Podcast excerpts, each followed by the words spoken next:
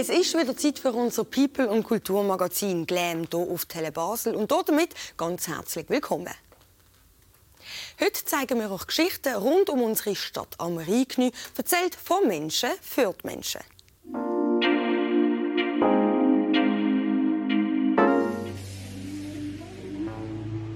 Wer heute an Plastik denkt, denkt häufig auch an die verschmutzten Meer. Doch der Kunststoff war nicht immer so verpönt.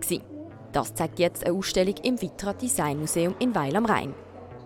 Die Ausstellung Plastik, die Welt neu denken, widmet sich dem Material Plastik oder dieser Materialfamilie der Kunststoffe und geht zum einen auf die aktuelle Kunststoffmüllkrise ein, die wir haben, zum anderen aber auch auf die Geschichte der Kunststoffe, um besser zu verstehen, wie wir in diese Lage heute gekommen sind und gibt dann auch einen Ausblick darauf, wie diese Probleme zu lösen sein könnten.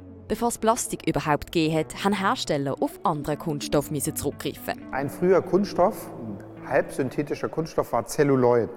Und die Erfindung hat sich so abgespielt, dass ein Pooltischhersteller in den USA einen Wettbewerb ausgeschrieben hat, äh, und demjenigen 10.000 Dollar versprochen hat, der einen Ersatz findet für Elfenbein, was damals für Billardkugeln verwendet wurde und damals schon knapp wurde, weil die Elefanten dezimiert waren. Und dann gab es einen John Wesley Hyatt, der schließlich Celluloid erfunden hat auf Zellulosebasis, also Holz im Grunde Basis, ähm, als Ersatz für diesen Elfenbein. Und da haben wir hier in der Ausstellung drei Billardkugeln als Beispiel dafür. Dieser Wettbewerb, der damals ausgeschrieben wurde zur Erfindung von Celluloid, das war in den 1860er Jahren. Und damals kam das also auf. Da hat man über diese neuen Materialien nachgedacht. Aber nicht nur Billardkugeln aus Celluloid ist in dieser Zeit hergestellt worden. Um die ersten Platten zu herstellen, hat man ein ganz spezielles Material verwendet. Also das sind äh, Shellac-Platten und die Shellac-Platten, die kamen 1895 auf den Markt. Ein deutscher Auswanderer, Emil Berliner, der das in den USA dann erfunden hat. Und diese Platten sind heute noch bekannt als Shellac-Platten. Und dieser Name kommt von dem Material Shellac, einem harzartigen Sekret, was die Schildlaus ausscheidet.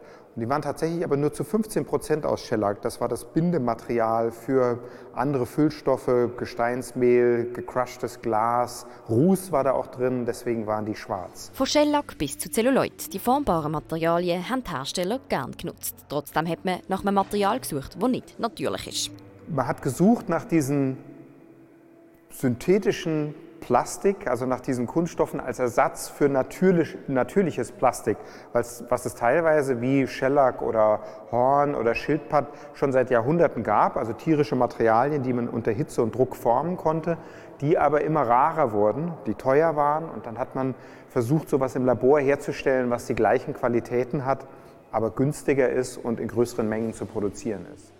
Ausstellung Plastik Die Welt neu denken im Vitra Design Museum ist noch bis und mit dem 4. September zu sehen.